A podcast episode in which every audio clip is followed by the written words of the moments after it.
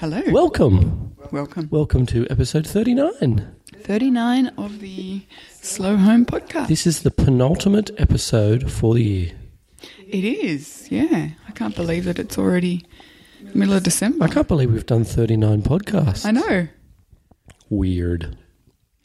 It We've done it because of you guys and your continued positive feedback. Oh, absolutely. If you guys weren't listening, we would have given up.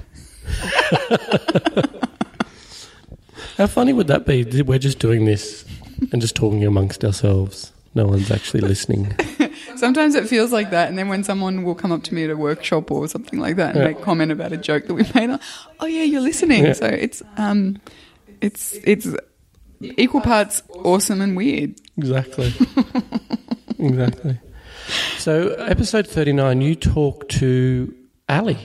I do. I talked to Ali Wright, Alison Wright, who is a, um, a nutritional coach. Um, but we talk mostly about mindful eating and, um, you know, not so much digging into nutritional advice because that's, you know, a difficult thing to give kind of general Yeah. advice on. But she and I talk a lot about um, the, the process of mindful eating and the benefits of, you know, actually paying attention to what we're putting into our body and how it makes us feel. Because I know, like personally, I slip into the the trap of mindless eating um, more than I should, even though it's probably less than it was definitely less than it used to be. But um, yeah, to, to kind of riff on that with Ali was really cool. And you, um, Ali, sort of came in contact with you through the um, talent scout for the podcast. my dad, the Yeah. talent scout. Yeah. Ali actually used to work with my dad, um, and they were in touch, just catching up. And um, she was talking about her work, and he's like, "Well, I have someone that you might like to talk to." Yeah, it's a good, Um, but a good she's fit. such a lovely lady. Um, it was really nice chatting with her for you know a good forty minutes about food and health and wellness and her story as well because hers is one that I think a lot of people will resonate with. She just was stressed out of her brain, working too much, and her health started to decline. And it wasn't until she reached a crisis point, which is such a common thing. Yeah, you know, absolutely. so many people that I talk to reach this this point of crisis in some way, and then they start making these changes. So, um, you know, she's her goal is to help people turn their their health around without having to reach that crisis point. But even if they have, she has such you know a gentle, common sense approach to to shifting the way that we eat. It's um you know it's really kind of viable and accessible to everyone, mm, which you know she talks about a lot. But yeah. So um, thanks for the introduction, Pete. Absolutely. If you want to find out more about this episode, why don't you go and visit slowyourhome.com forward slash 39, where you can get the show notes to this episode. And we also, we're, we, we are hoping with two weeks to Christmas that you guys are taking the opportunity to be mindful, slowing down and taking a moment. Yes, we are hope- hopeful. It, no, it, it, It is, be this is the silly season. it right can be really difficult. So I just would, you know, encourage you to just take a minute Mm. and try and um, breathe and relax. And you know, when we're, when you are with friends and family, like enjoy it. Don't worry about what's coming next. And uh, you know, easier said than done. I know, but Absolutely.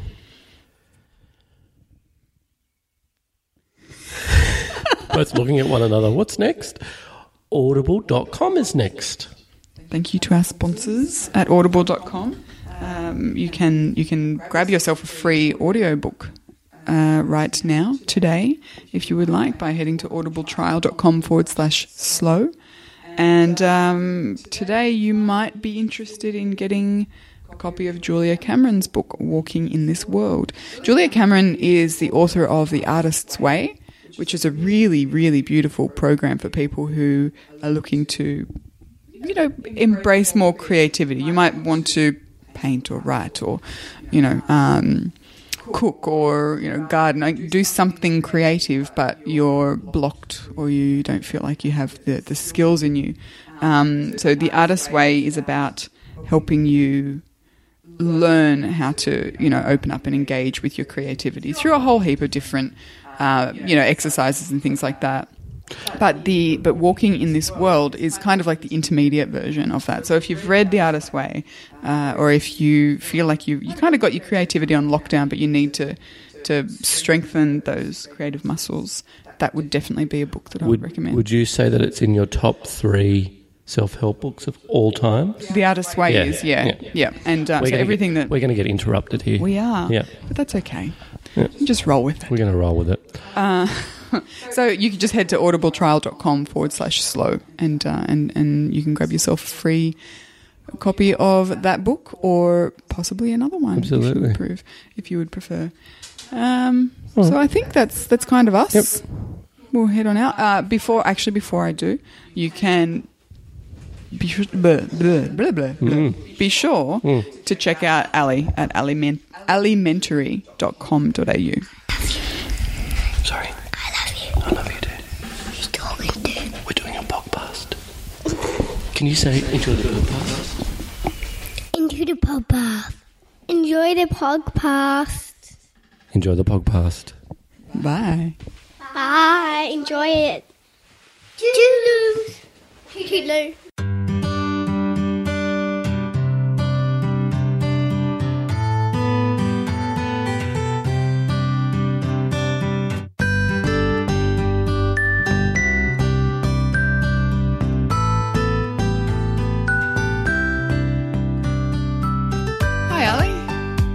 Brooke. How are you? Oh, I'm really well. How are you? I'm well, thanks. Thank you so much for um for talking to me. No problem. I don't mind having a chat. Good. Neither do I. I think we'll be fine. um, I'm going to jump straight into it. But Yep. can you tell me a little bit about about your work now and what what it is that you do? Um, and because then I'd like to kind of use that as a launch pad to talk about the changes you've made in your life over the last few years. But um, yeah, just tell me a little bit about what it is that you do now. Okay, well, I'm actually now a qualified nutritionist. So um, I'm qualified in nutritional medicine, which is um, it's really kind of helping people how to eat well to be well. So it's um, it's it's eating to prevent or manage illness. So not about diets or anything like that, but how to kind of maximize your health and wellness energy. Um, I I'm passionate about nutrition. I just think it's the key to so many things, like your mood, and your energy, how you're feeling. Um, and so I also do like a, a lot of education, uh, corporate health and well-being. I teach um, anything I can do to get the message out there into the world. Um, when I spoke to you last week, the thing that struck me the most, I wrote some notes down when we were talking last week, and the, at the top was passion. like you started Yeah. talking about nutrition and food and the impact it can have on individuals, but then also, you know, in a wider sense on the community. And you just lit up. It was so cool to listen to you talk about your passion for helping people, and even just now what you've just said, it's just so I think um, the thing that often freaks people out or kind of gets people's back up, including my own, when I hear people talking about, um, you know, diets and programs that are very specific uh, about certain types of food or cutting out certain types of food. Um, it's not invitational. It's not, you know, um, kind of open armed and open minded. It's it's whereas what you talk about is how do we promote health and wellness through what we eat? Not so much, here's a list of rules that you must stick to. Yes. And, you know, let's suck the joy out of everything, but you must only eat these, these things so that, yes, you might be healthier, but, you know, it's just, I don't know, I just really, I really appreciate your approach of this kind of invitational. Well, um, I mean, I think food is one of the main pleasures in life, and sitting down and eating with friends, it's like a social occasion. Um, I think the other thing as well is that you know everybody is different. Everybody responds to foods in different ways. To, to think that you can have a diet that you know everybody has to stick to and they're all going to get the same results is just ludicrous. It's kind of you know if dieting worked, there wouldn't be so many potions and pills out there. And I think um, particularly in the media, what gets me really angry is, is is that kind of celebrity culture as well, where you know with this idea of having to be thin, Um, and somehow, you know, you're going to be happy and successful if you're thin because you've like lived on a diet of cayenne pepper and lemon juice for a week. It's it promotes the wrong image. It's like you know you you need to be well, you need to be healthy. Just because you're thin doesn't mean that you're healthy. Um, and I think that's exactly what you were saying. This idea about um, you know food becomes so confusing for everybody, and and and and it's just like creating a healthy relationship with food, understanding what's good to eat, what's going to make you feel better, what's going to support your immunity, give you energy. But it doesn't mean you can't have a piece of cake when you want it as well.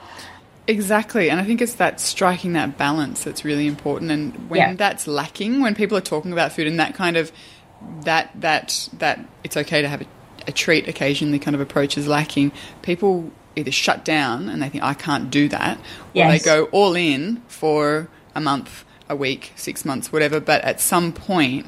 Uh, it becomes really like the tension is is incredible when you you know when you say I know well with me personally when when you say you can't ever have this thing again like but that's all I want now you're setting you're setting you- you're absolutely setting yourself up to fail i think and even you know i have um i have issues with things like you know um guilt uh cheat days. Like the whole idea of having a cheat day is just wrong. It's the wrong kind of message to give to give across. It's like you know oh i've been depriving myself all week so now i'm just going to binge on pizzas and cakes. And you know it's not good for your body. It's not good for your mind. It just does not promote a healthy relationship with food. I i love my food. I eat a lot um, but i know how to eat to be well. And i know um, when to pull back and think no you know i'm not going to have that i'm going to have more veggies today i'm going to do something different so yeah I think it's when you start to understand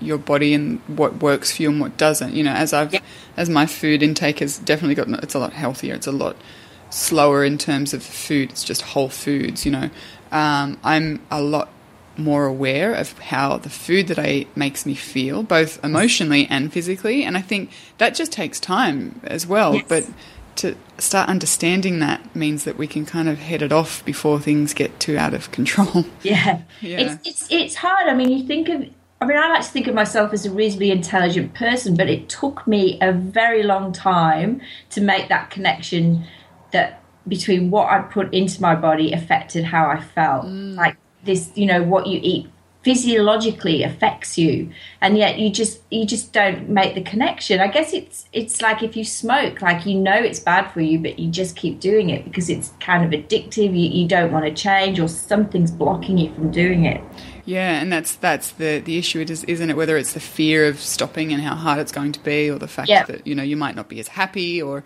uh, it's going to change, um, you know, what you think of yourself in some way. So, um, going back to what you just said, it took you a long time to kind of make that link between the food that you're eating and how you're feeling. You, so you weren't always uh, interested in nutrition and good food and health. Is that something you Um, came to after after a while? Yeah, no, this is this is a kind of second career for me. If you, I mean, a few years ago, if I'd have been thought I'd be talking about health and nutrition, like I, it's been such a massive shift for me. I wouldn't, I just wouldn't have, I wouldn't have believed it. Um, a lot of my friends as well, they just, they just, they're still standing gobsmacked because they just can't understand what's happened to me. And it was, and it's weird because like I was never one of those people. I was always the one who didn't do sports because I was uncoordinated. I couldn't get over the high jump because I was too small. I always dropped the ball. I, I, I always, you know, I hated that kind of stuff. Um, I never did any physical activity. I never really thought about what I ate. I always drank too much. I was like a dedicated smoker for years. So it's kind of, I guess, what helps with with the people that I see is that it's nice for them to know that because people that are kind of healthy all their lives, if you're not that way inclined, you just kind of think, oh, well, you know, they're just born like that. But if you can show people that yes, it's possible at any stage to make the changes and to start kind of getting more rewards in terms of how you're feeling, then it, it's it's kind of a message of hope for people that they too can do it, and it's not that hard. Absolutely, and just the fact that it's never too late, or you know, you're never too far gone to make that kind of shift. Um, so, with you, what was the the catalyst? What was the moment where you decided or, or realised that you needed to make a change? Well, um, so I worked for um, newspapers for a very, very long time. Um, 20 years in fact. So like it was a really it was an intense job. I don't think there's anything like it where you have to create this like new product every day and it's got like this really small shelf life you're always on deadline. I think like for 15 years i was on call 24 7 um, and it like it was a really stressful job. It was there was a lot riding on it and there was a lot of conflict and a lot of big personalities and you know everything really urgent and I kind of thought that I was thriving on it, but I guess over the years things take their toll. And after like a really stressful kind of eh, 12 months or so, I, I, I kind of had my bloods done and my cholesterol was up and my glucose was up and my liver function was stuffed. I broke out in eczema everywhere, all over my arms, all over my face. Your skin's a real sign that things aren't going well.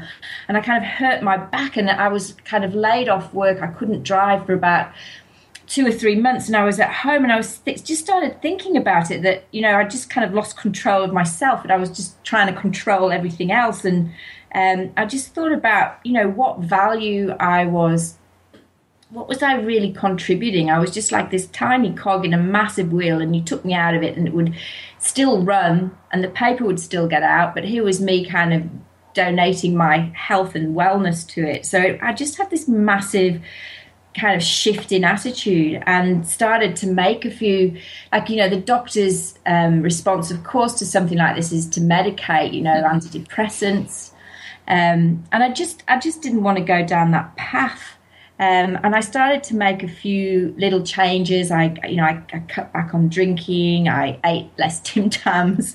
Um, started cooking a bit better. Took up yoga. I started to feel a lot better. And then um, I was given shortly after I was told that, that where I was working was going to close in two years. So I was given like a two year window before I was going to be made redundant. And it was a real, I mean, it was a fantastic opportunity for me to stop and think do I still want to do this? Or is this the time now where I can take control and change path and do something that one is going to be better for me and two is going to be better for everybody else? And that's when I decided to start to study nutrition because of the way that it had started to reap rewards for me. Um, I thought that it was normal to feel rubbish all the time. I thought it was normal to feel moody and get colds all the time and get bloated and feel stressed and not sleep and just be unwell. And then, you know, in my 40s, I suddenly realized, wow, this is what I've been missing out on. I've got energy and I, you know, I don't get sick. And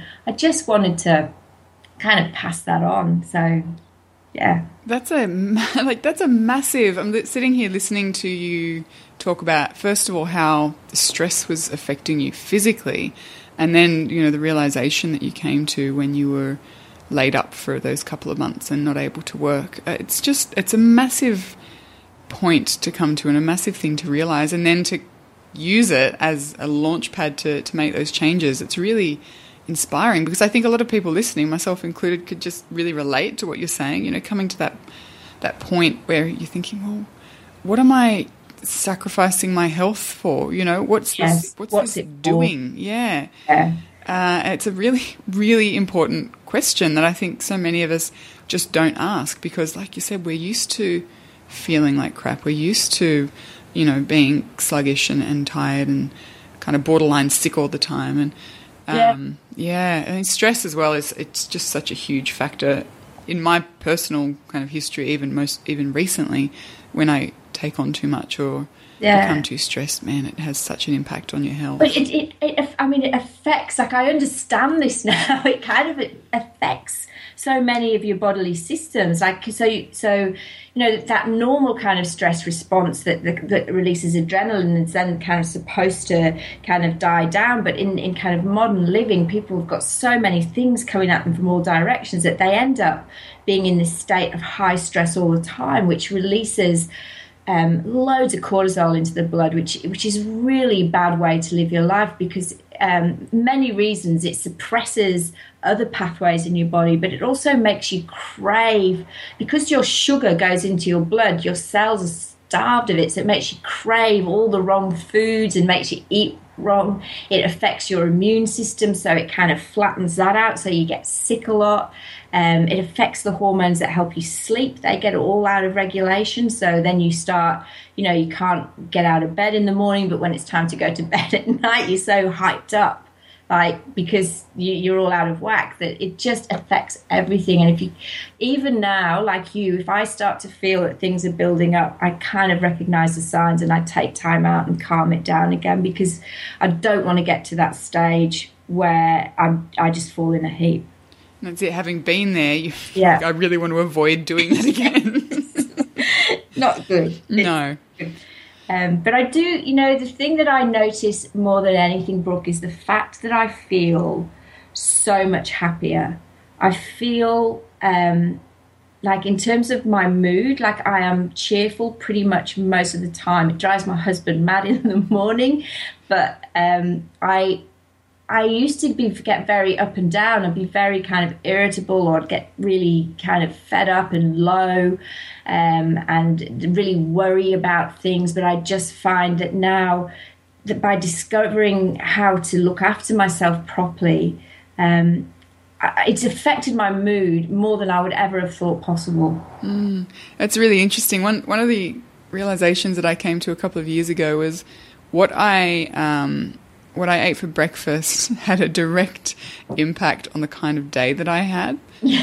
um, specifically, I think it was when my kids were a bit younger, uh, and at that really, you know, when I need your help, mum, I need it right now kind of age.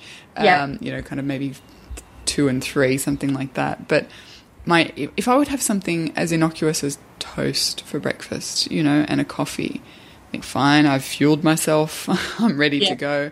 Uh, but by the middle of the morning, I'd be craving sugar, and it was the afternoon, like clockwork. I would have this huge emotional moment. Um, you know, it was probably something to do with my sugars. I have no Yes. idea, but every and every day, every time, without fail, to a Yeah. point where I would I would just say to myself, "No, you have to sit down and have a proper breakfast because I'm saving future Brooke from this tearful Yes. emotional meltdown in about seven hours." yeah yeah it's yeah so like so um what what's happening there is if you have if you're just having toast for breakfast you're just really having sugar for breakfast. You need to have some kind of protein and fat with it to to, to help keep that satiety and keep your blood sugar balanced um, and when you and then when you crave sugar and you have something really sugary, it kind of spikes your blood glucose.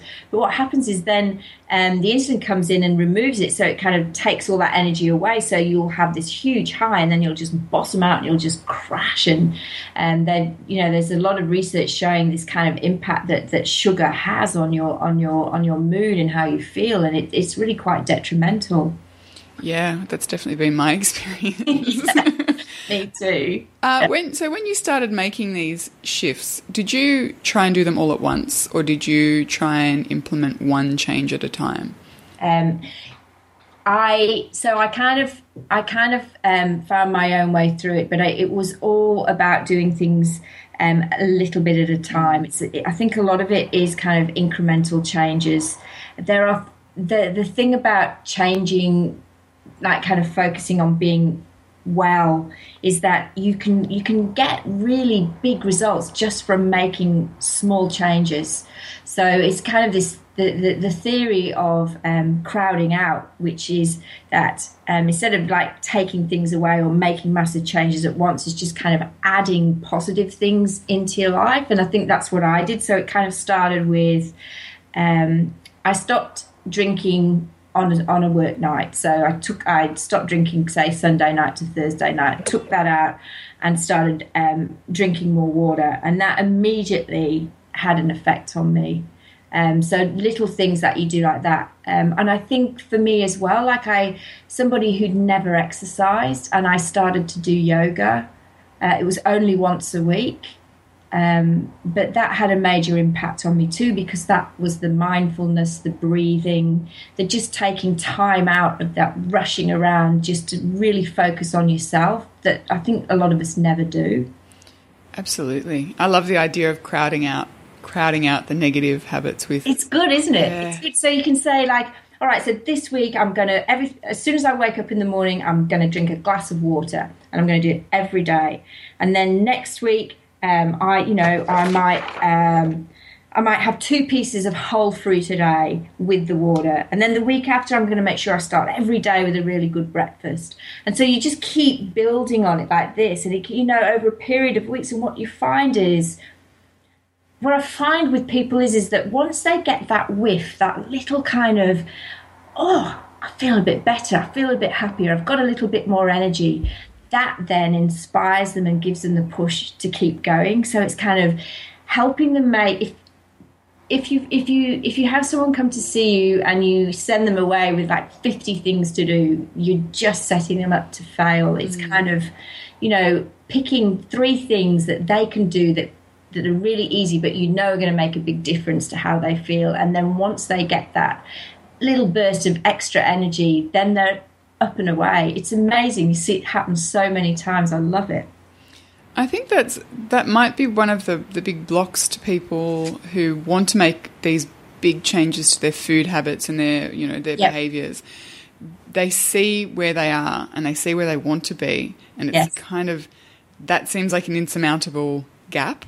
Yes. But if you're able to introduce these small incremental changes over time, then you don't need to see you know ten steps ahead. You just need to see yeah. one step ahead. Yeah. It, I guess it's it's it's like where are you now? And, and and if where you are now is having a ham and cheese sandwich with white bread for lunch, and I tell you that I want you to go make yourself a quinoa salad with five different types of vegetables and you know and grass fed beef, you, it's just going to be whoa. Not going to do that. But if you say, look, all I would like you to do is I'd like you to swap that white bread for brown bread, maybe put a bit of chicken in instead of ham, and maybe a bit of tomato in there to get some veggies in there, and that's going to, do you know what I mean? So mm-hmm. it's like just little steps to kind of move people along. Um, we had a, when I was still working um, in printing, when we were closing down the plant, um, a lot of printers there and they'd worked for the company for a very long time and they were all getting made redundant too. And i kind of convinced the company because i was getting like excited about nutrition to um, to let me run a, a kind of a well-being program for all the all the printers. And we started running some nutrition workshops which were basically based on get everybody in a room um, let's we'll have a theme so we'll talk about you know good carbs and bad carbs and and, and, and and how they work in your body. And then we'll all make something together and we'll taste it and we'll eat it. And then you know take it away. And it just was such a really fun thing to do. But seeing these guys who just kind of transform um, and get so excited about what they were eating. So they'd come back the next week and we'd talk about something else and we'd make something else. And then they were all going off and buying blenders to make smoothies and coming in every day to show me what was in their lunchbox. And, you know, just created this talk about it. And people do want to talk about food, they want to talk about what they're eating, they want to do better, they just don't know how. I think doing, you know, adding that community aspect as well is really important. And in an environment like that, I guess sometimes if it's not something people are talking about or actively engaged in, you don't necess- people don't necessarily want to be the first one for fear of kind of yes. being shut down. Yep. But if everyone's sitting in a room talking about good food and then learning how to make it and then how to bring it, you know, how to ensure that you you bring good food from home, all that kind of thing. It's just it becomes part of the conversation, which I think is yeah. really important because you know we still, even as adults, we we sometimes don't want to be the first person to make the shift for fear of being you know on the outer kind of thing. It's yeah. yeah. I, think people get very. I mean, you can get very set in your ways with your. Mm. Like a lot of it, it depends on your, you know, how you were brought up and what you're exposed to, and sometimes, you know, if you create a kind of safe environment where people can try things that they've never tried before, and make it and so that you know they, they don't kind of put the kibosh on it by turning their nose up at it but they kind of open themselves up to try it. You'll find that that, that, that really helps. But but you know if you if you're making your lunch every day for 20 years to go into work you're just going to grab what's easy. So it's yeah. trying to find little shifts there that they can that, that they can change. Um, if someone so someone's listening now and they want to start improving the food that they're eating um, yes. what's where do you where do you suggest people start? What's one small change that you recommend they could they could begin with? So my um, all this study on nutrition, I would say, probably boils down to one thing, which is eat more vegetables. um, just eat more vegetables. Just whatever you just you know try and add. Like if you have a sandwich for lunch, try and add a little a small salad. You know, have three serves of veg instead of two with your with your dinner. You know, for a snack.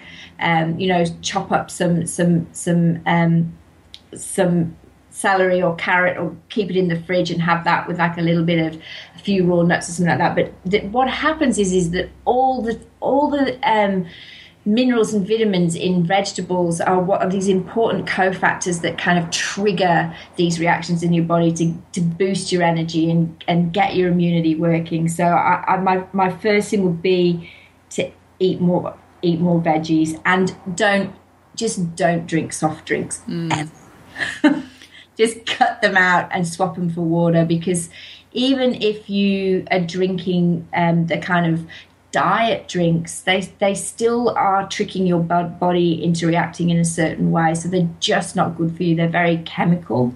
Mm. and then and they're not good. So get rid of soft drinks replace it with water and just put more veggies into you what, this is a completely selfish question. what, are your what do you think about um, like tea and coffee um, in moderation? You know, in moderation. Yeah. So, um, coffee's fine in moderation. Um, it can be a problem if you're using it because you're so tired. If you're so tired that you need your coffee to get your body going in the morning, then there's something else wrong. And I would probably think that it would be something to do with stress. Um, and uh, so like one one coffee a day, probably two some days, but not every day. I'd watch the quantity of milk that you're having in it though, like big la- cafe lattes every day. Um, tea. People react differently to caffeine, I guess. So, so for me, I'm hypersensitive to caffeine. I have one cup of coffee and I'm bouncing off the wall, so I kind of cut it out because it just doesn't doesn't work well with me. But if you can tolerate coffee, a cup a day is going to be fine. If you start drinking more than that, it can have a negative effect. Um, with teas, um, I prefer I actually prefer herbal teas because they you can get some really good nutritional effects from them. You can have like a, like ginger tea is good for your digestion, and and so is and so is peppermint and chamomile helps you to relax. But it's very individual. Yeah. Okay. I was just, I'm just just curious. Yeah. you, how many coffees do you have a day? Oh, just one. Um, yeah. I used to back in the day when I actually coincidentally when I was stressed out of my mind, yes. um, I was probably having four really yeah. strong it's black way coffees. Too, yeah. Way, way, way too much. Like yeah. one a day, but anything more than that. And I think again, what happens is that it's kind of habit. Yes. And then it gets addictive. Yes. So like I kind of um, it's this kind of swapping thing. So if I get somebody who drinks four cups of coffee a day, I'll say to them, you know, instead of drinking that fourth cup, go and get a vegetable juice, mm. and because that's going to give you just as much energy. You know, some celery, some ginger, you can get them everywhere now, and just start swapping them out and, and kind of tailoring them off. Yeah. Um, if you take it all out straight away, people get quite bad withdrawals. yeah, I went through. I did go through that once. yeah. um, it was interesting though, just on, on the habit with coffee. I, I, was I've been quite sick the last couple of months, and I just I didn't feel like coffee, so I didn't drink coffee. I just drank a, a heap of herbal tea. Yeah. Um, and you know, it didn't sort of have any adverse reactions when I was I was not drinking it anymore. But I could feel now that I'm on the improve and I've started having maybe one every two days now. Yeah. Um, I could just feel how easy it would be to slip back into that yes. habitual drinking. I really enjoy a strong black coffee. Yeah. Um, but I'll only have the one because I don't know if it's because I'm getting older or uh, I'm more attuned to it, but I feel I can feel the effects of caffeine yes. a lot more than I used yeah. to. I think if you, you know what's really interesting is if you um, your body kind of upregulates depending on what you're putting into it. So if you've kind of um, like a classic example of this is sugar. Like I used to be able to eat like a packet of Tim Tams, absolutely no problem. One sitting, I could probably have eaten two. But since I've kind of been more careful about what I eat, if I if I have a lot of sugar, it actually makes my heart race. Mm. Um, and and and it's the same with coffee. So your body's not used to those strong stimulants anymore. Um, it's kind of down regulated because it's not so used to, to, to having them. And then when you put them back in, it kind of reacts m- much more strongly than it did when you were having like high levels of it. That makes sense. It does make sense. Yeah, um, I'm actually quite glad for it to be slowly, you know, drifting out of my life rather than the other way. I had um so last year, this time last year, I got very badly concussed. I got hit by a steel gate in a in a in a um, storm. Like oh my it, goodness. I was it was awful. It was like um, it absolutely knocked me for six. And for about three months, I suffered from really bad concussion, and and concussion was just like a big bucket of anxiety had been tipped over my head, and I got really worried about the fact that I'd made this massive change in career and all of a sudden I couldn't remember what I did five minutes ago. And I was finding it really difficult to connect um, words with thoughts.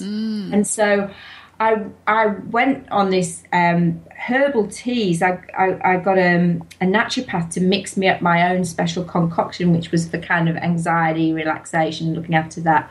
And um, I found that they had a huge impact on keeping me calm and you know controlling anxiety. And so like it's something that i would always recommend to people as well. It's like you know kind of don't turn your nose up at like people you know like oh, i'm not going to drink green tea or i'm not going to drink herbal tea but it actually has a really healing effect and it can be really good for you. Um, you know, cost effective way, something that you can incorporate into your day, and it can have this really kind of mellowing, calming effect on you. It's so beautiful. I always start my morning with a, like a lemon and ginger tea or a peppermint tea, and usually have a chamomile. Yeah. Right? Um, even if it's just those two in the morning, because I used to start my morning with a really strong black coffee, and then it just became really abundantly clear that it was so harsh on my my digestive system to start my morning with that. Yes. It just Yeah. it didn't. It stopped feeling good, so I stopped doing it. But yeah, I'm a big I'm a big fan of herbal teas. Yeah. Um, so I asked you, you know, the, the best way, the best place for people to begin. What's the biggest kind of mistake that you see people making as they try to to navigate through all of this ludicrous amount of information on food and health that's available? You know, you turn around and there's five new books and seventeen new blogs, Yeah. and you know, I think Um, that yeah. yeah, I, I think that's probably the biggest mistake. I think the biggest mistake that people make is to diet, to go on a diet. I think, um, or to try and follow something that's restrictive, so that rules out unless you have food sensitivities or are reacting to something, which you know as many people do. Then you know there's no need to rule out whole food groups and not eat things. Um, so I think like placing this um, restriction on yourself, the term diet, and trying to follow set plan is um, can just really bring about failure. It, it creates all these kind of negative associations with food. I think the, the, the, the way to success is to kind of just so they talk a lot about mindful eating and like mindful eat, eating is like just trying to have this kind of shift and trying to think about food is something that nourishes you. So what what what is this food? How is it making me feel? How is it going to make me feel? And think about if it's in a packet, if it's processed, you know, just try to avoid that. So it's basically just try to kind of shift the emphasis of your diet from away from anything in a packet to kind of whole foods, fresh vegetables, and really clean protein. So, you know, meat where you know where it's come from. So it's not like sausages and hamburgers and things like that. Um, and, and I think that that's that's really the main thing that you need to think about. You also, I think the thing with diet, you feel like you're you're cutting back and you're not eating. But if you're eating the right kind of foods, you can eat a lot more of them. So that you don't really need to feel hungry, and you don't really need to feel that you're depriving yourself of anything. Mm. Yeah, I think that idea of mindful eating and like a mindful approach to how is my food making me feel Yeah. is really powerful. You know, it's just switching your brain on to pay attention to not only what are you putting in your mouth, rather than just seeing it as like a convenience fuel. I'm hungry. I need to put something in. Just making that switch to to thinking, just you know half a step ahead. What's going to make me feel better? Because I know I could go and eat hot chips for lunch, and I guess I wouldn't be hungry anymore. But an hour later, I would feel sluggish and horrible. Yeah. And, you know, and then you'd and then and then you'd want your muffin. exactly. um, I think the thing I love the idea about mindful eating. Um, it's be, because so like your your body. Um, your parasympathetic nervous system, which is your rest and digest system, you need to switch that on and to engage it to kind of digest and absorb your nutrients properly. So if you're like running around like stressed in your kind of you know fight or flight mode, your sympathetic nervous system, and you're grabbing something and you're eating it on the go, you know your body is not going to assimilate those those nutrients. It's not going to absorb them properly because it's in the wrong kind of frame of mind to hmm. do it. So the idea of mindful eating is that you actually create time and space to sit and enjoy your food. So then, if you've got a family, you know, don't eat in front of the telly. Sit at the table, turn your mobiles off. You know, sit there, um, make it look pretty. Eat your food slowly, chew it well. You know, you not don't reach for another forkful before you've finished. You know, the one that you've got in your mouth. Um, just it just create that time and space. It eating should be really pleasurable it should be sociable it should be something that you enjoy and and that's it so many of us kind of kind of grab on the go and like running around like eating in cars and you know quick meals and then then just mindless eating without thinking about it and that one will, will, will it will overeat and two um it will we might not be digesting it and absorbing it properly and and you, you lose a lot of the pleasure out of food. Yeah, and it's sort of two things that you you just spoke about, which I think are, I mean, they're right up my alley. Sitting down and actually making time for the ritual of sharing a meal. You know, it doesn't need to be fancy, but just No. be intentional about it. You know, Yes. um, actually share that that time. Uh, I was reading recently about the impact that taking smelling our food before we eat it Yes. has on on our digestive system. You know, because it, Yes. releases, um, I guess, saliva, and then The uh, there's other reactions, and that helps us digest the food in a much more efficient way too, which I found really fascinating. Yeah, the sense of smell is incredible. Like it's part of the di- that whole digestive system. Like it, it triggers things like also the release of saliva, which has all the enzymes. So that the digestion really starts in that kind of you know no, mouth area where you where you're breaking things down, and also as you chew food properly, it releases the flavor more. So if you're just like kind of gulping it down. Like we you know in our in our family like i've consciously had to slow down eating. Like you know we could like clear a plate in like five minutes. Like, I, you know i win you know i finish first. It's like and then you know i would then finish off everybody else's meal as well because like the the the you're not chewing it you're not savoring it you're not getting the flavors. And the other thing as well is it takes time for the food to go down your your um, gastrointestinal tract. So it's not going to hit your stomach. So you're not going to be triggering those feelings of fullness if you kind of gobble something down in 10 minutes. And then of course you're still hungry so you're looking around to eat something else. So if you practice that you know enjoyment of food and creating that really nice environment to eat in and savor it and take your time um, it's it, it's going to have so many benefits Yeah, that's that's right up my alley. I really love that. that just making that time for it, you know, not only in terms of the food, but also in terms of having a conversation, or even if you're sitting there and eating alone, Yes. having that quiet moment where we're not on our phones, we're not kind of watching the TV out of the corner of our eye. We might have time to have a conversation with our kids, or our husband, or our partner, or our friends, our roommates, flatmates, whatever. It's just that chance to connect. Yeah. Um, yeah, it's it's so interesting that I hear so many people on the podcast talk about the power of sharing a meal, you know, and they can be talking about it from the point of view of community or from the point of view of food uh, and how we prepare it, where it's grown, all of those those kind of things. But it almost always comes back to this idea of sitting down and sharing a meal, which I think Yeah. is really beautiful. One of, one of the um, I did some work for some voluntary work for um, the city of Port Phillip, and it was it was a program called Food Mate, and it was basically um, helping people who who didn't have food security. So they might live somewhere and not have a fridge or a cooker, or they might never have learned how to cook. You know, not necessarily have a lot of money. Um, a lot a lot of them. um, had very limited incomes, and and the program was an eight week program where um, that it was run in a church hall. It was it was and people would come and we'd just sit around the table and we'd talk a little bit about so we'd have a different theme every week. So we'd talk maybe you know about how you get more vegetables into your diet. And then we'd all go off into the kitchen and we'd make lunch. So we'd make you know a main course and a, and a dessert. And then we'd all sit around the table and eat it together afterwards. And it was just i loved that. It was one of the best programs.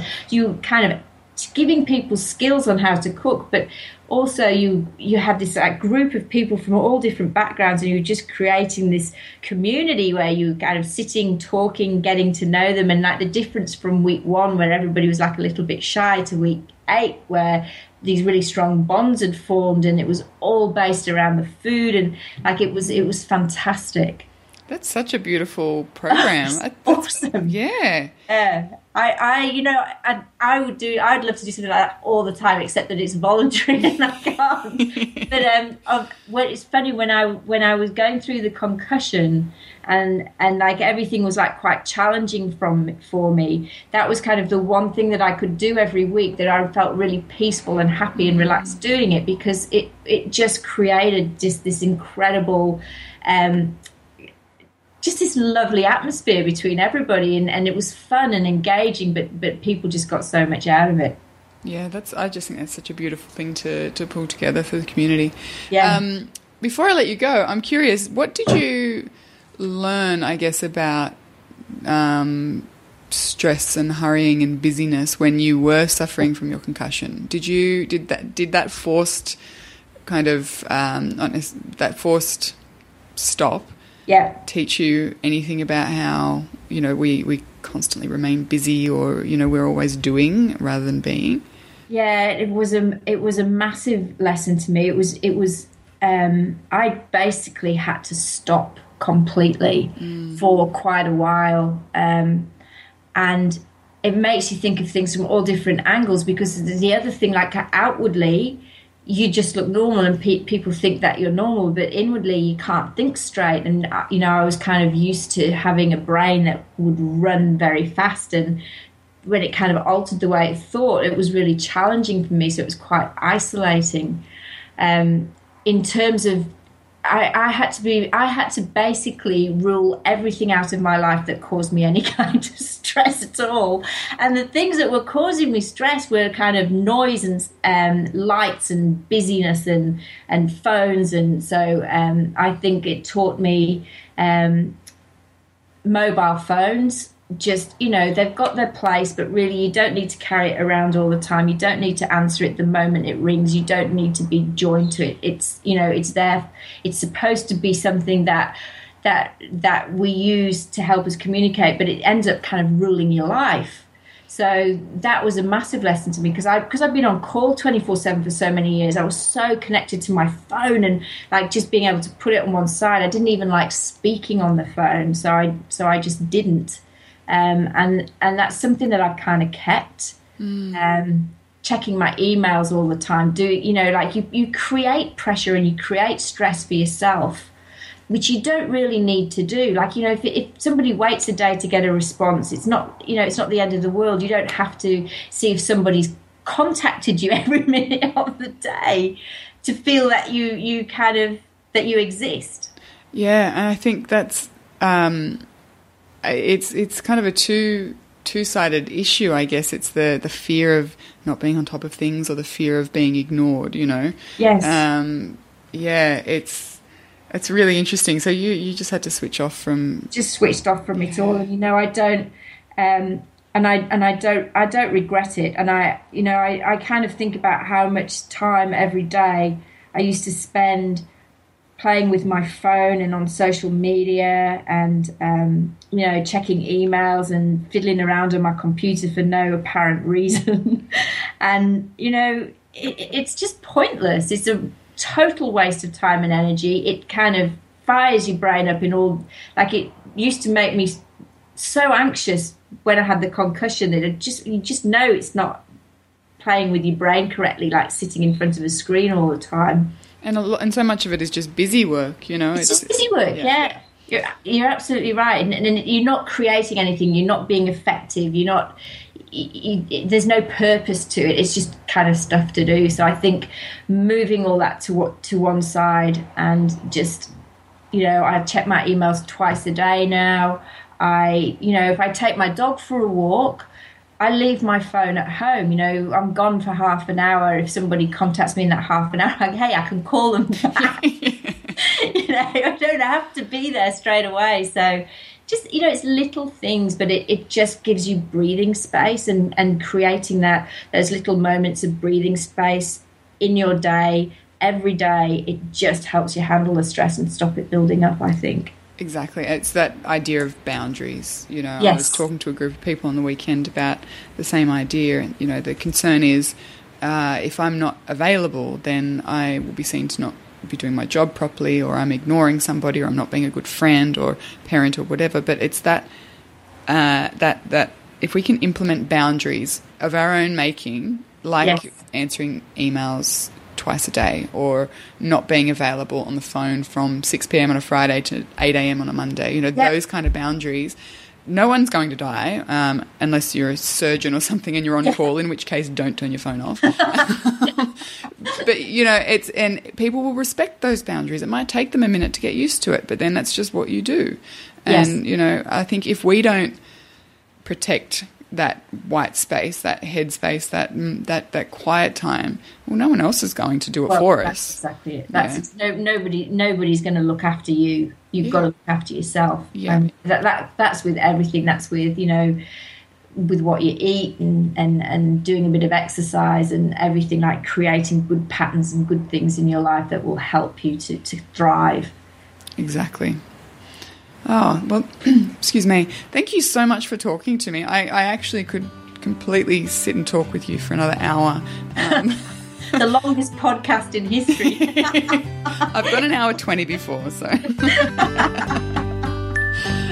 no, I really appreciate it though. Very welcome. I'll talk to you soon. Thanks, Bye Al. bye. Thanks, Brooke. Bye bye.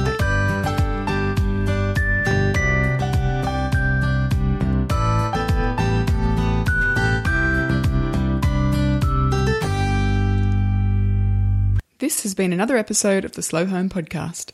If you enjoyed it, be sure to subscribe via iTunes and leave us a rating or a review. Thanks for listening.